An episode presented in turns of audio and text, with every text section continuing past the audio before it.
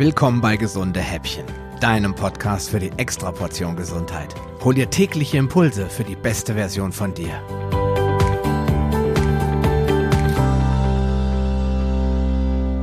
Vor kurzem habe ich auf Dreisat eine Sendung über den angeblichen Entgiftungshype gesehen und war recht überrascht, wie unprofessionell hier recherchiert worden war. Am Ende hat die Reporterin noch mit einem Arzt über ihren aufgeblähten Bauch gesprochen und ihr davon erzählt, dass sie sehr viel Obst und Gemüse und vor allem jedoch Rohkost isst und ihn gefragt, ob das was damit zu tun haben könnte.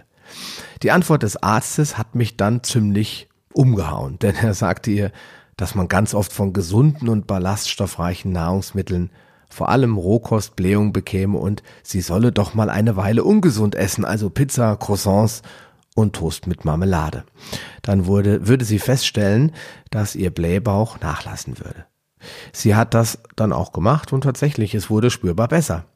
Den wahren Grund dahinter hat der Arzt zwar nicht kapiert, aber zumindest wusste die Frau jetzt, dass zu viel Rohkost vielleicht nicht immer die beste Lösung ist. Denn wie der deutsche Arzt Karl Pierlet schon sagte, der Mensch ist nicht das, was er isst, sondern das, was er auch verdauen kann. Vor vielen Jahren hatte ich nämlich ganz ähnliche Probleme. Ich wurde von Blähungen wach und konnte kaum noch unter Menschen gehen. Damals hatte ich recht schnell das Brot unter Verdacht und als ich aufhörte, es zu essen, verschwanden auch die Blähungen recht schnell. Mein Darm hat es mir gedankt. Aber was sind Blähungen eigentlich genau und was passiert da in unserem Darm? Wikipedia weiß es mal wieder am besten. Flatulenz, von lateinisch Flatus, Wind, Blähung, bezeichnet die verstärkte Entwicklung von Gasen, beispielsweise Methan, Kohlenstoffdioxid, Schwefel, Wasserstoff und anderen Gär- bzw. Faulgasen im Magen und oder Darm, wonach es zum rektalen Entweichen Flatus von Darmgasen kommt. Sitzen diese Darmgase fest, kann es zu schmerzhaften Bauchkrämpfen kommen. Zitat Ende. Ja, und was sind nun die Ursachen? Jetzt wird's spannend, denn es gibt sehr viele Ursachen, die zu einer übermäßigen Gasbildung beitragen können. Und nahezu alle lassen sich sehr gut vermindern. Ein kleiner Pups hin und wieder ist ja auch kein Weltuntergang. Ja, Ballaststoffe sind ja gesund, aber zu viele Ballaststoffe, vor allem solche aus Rohkost, die verursachen bei vielen Menschen Verdauungsprobleme und damit auch Blähungen. Die falschen Ballaststoffe, zum Beispiel zu viele sogenannte unlösliche Ballaststoffe, die sorgen für Gas im Darm. Lösliche hingegen würden auf Dauer Durchfall verursachen. Eine schlechte Verdauung kann natürlich auch zu Blähungen führen, vor allen Dingen, wenn Enzyme zur Verdauung von Eiweißen, Fetten und komplexen Kohlenhydraten fehlen. Eiweißmangel an sich kann natürlich auch die Ursache sein, denn Enzyme, die werden aus Aminosäuren gebildet, also diese Enzyme, die eine Verdauung von Eiweißen, Fetten und Kohlenhydraten ermöglichen. Und dann die beliebten Oligosaccharide, die sich verstecken in den Hülsenfrüchten. Nicht umsonst sagt man immer, jedes Böhnchen macht ein Tönchen. Auch die lassen sich nur schwer verdauen, sorgen für Gasbildung im Darm. Denn unsere Darmbakterien lieben diese Oligosaccharide. Nur wenn es davon zu viele gibt, dann gibt es eben irgendwann auch unangenehme Nebenwirkungen. Und dann haben wir einen ganz, ganz wichtigen Punkt, nämlich die sogenannten Antinährstoffe. Die können nämlich die Verdauung empfindlich stören, zum Beispiel Trypsinhemmer, wie sie in Soja und Getreide zu finden sind. Sie können die Verdauung von Eiweiß und Kohlenhydraten empfindlich stören und wenn diese dann unverdaut in den Dickdarm kommen, werden sie dort von den Bakterien fermentiert und das sorgt wiederum für Blähungen. Ja, und dann wären da noch die Hefen. Sie stellen eine ganz besondere Problematik dar, denn wenn sie sich im Darm zu weit ausbreiten, also es sich zu viele Hefepilze bequem gemacht haben, dann vergären diese die Kohlenhydrate sogar zu Alkohol. Hierbei entstehen zusätzliche Säuren, Gase und zum Teil giftige Substanzen wie zum Beispiel Fuselalkohole, Indol und Skatol. Leidest du an einer Fructose-Malabsorption, Laktoseintoleranz oder Zöliakie, dann kann auch das zu Gasbildung, also zu Blähungen führen.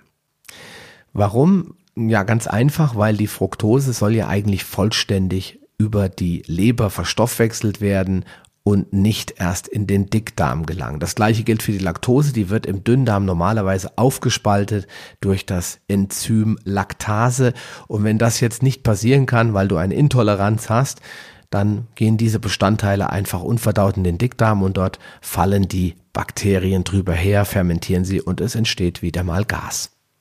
Was kannst du tun? Rohkost nur noch bis zur Tagesmitte konsumieren und nicht mehr abends, denn dann geht der Darm in die Entgiftungsphase, in die Ruhephase und er sollte dann nicht mit schwer verdaulichen Nahrungsmitteln beschäftigt werden. Ballaststoffe zerkleinern ist eine schöne Alternative, zum Beispiel im Mixer oder wenn du irgendwas isst wie Salat. Ich hacke das immer sehr klein, damit es einfach auch schneller verdaubar ist, schneller zerteilt werden kann. Nicht ganze Salatblätter essen, wie das vielleicht der ein oder andere bisher gemacht hat. Gemüse kannst du sehr gut fermentieren.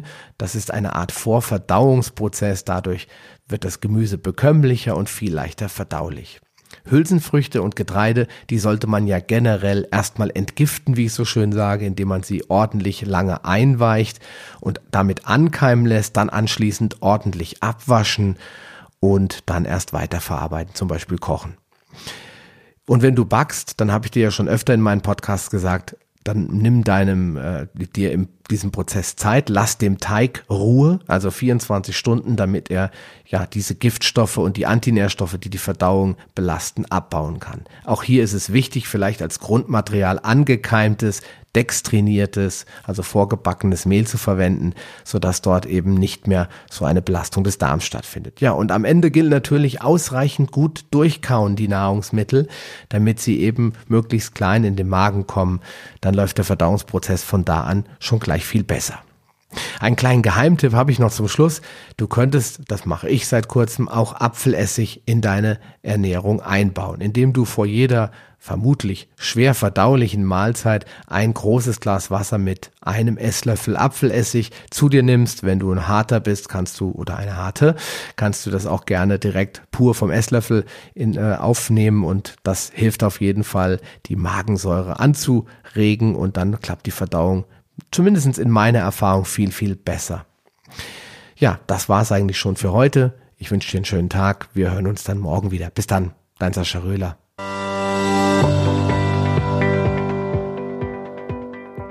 Lust auf mehr? Dann wirf am besten gleich einen Blick in die Shownotes unter paleo-lounge.de/gh. Dort findest du auch alle Episoden auf einen Blick. Oder gehe auf paleo-lounge.de/gh und ergänze die entsprechende Nummer. So findest du zum Beispiel unter paleo-lounge.de/gh20 die Shownotes der Episode 20.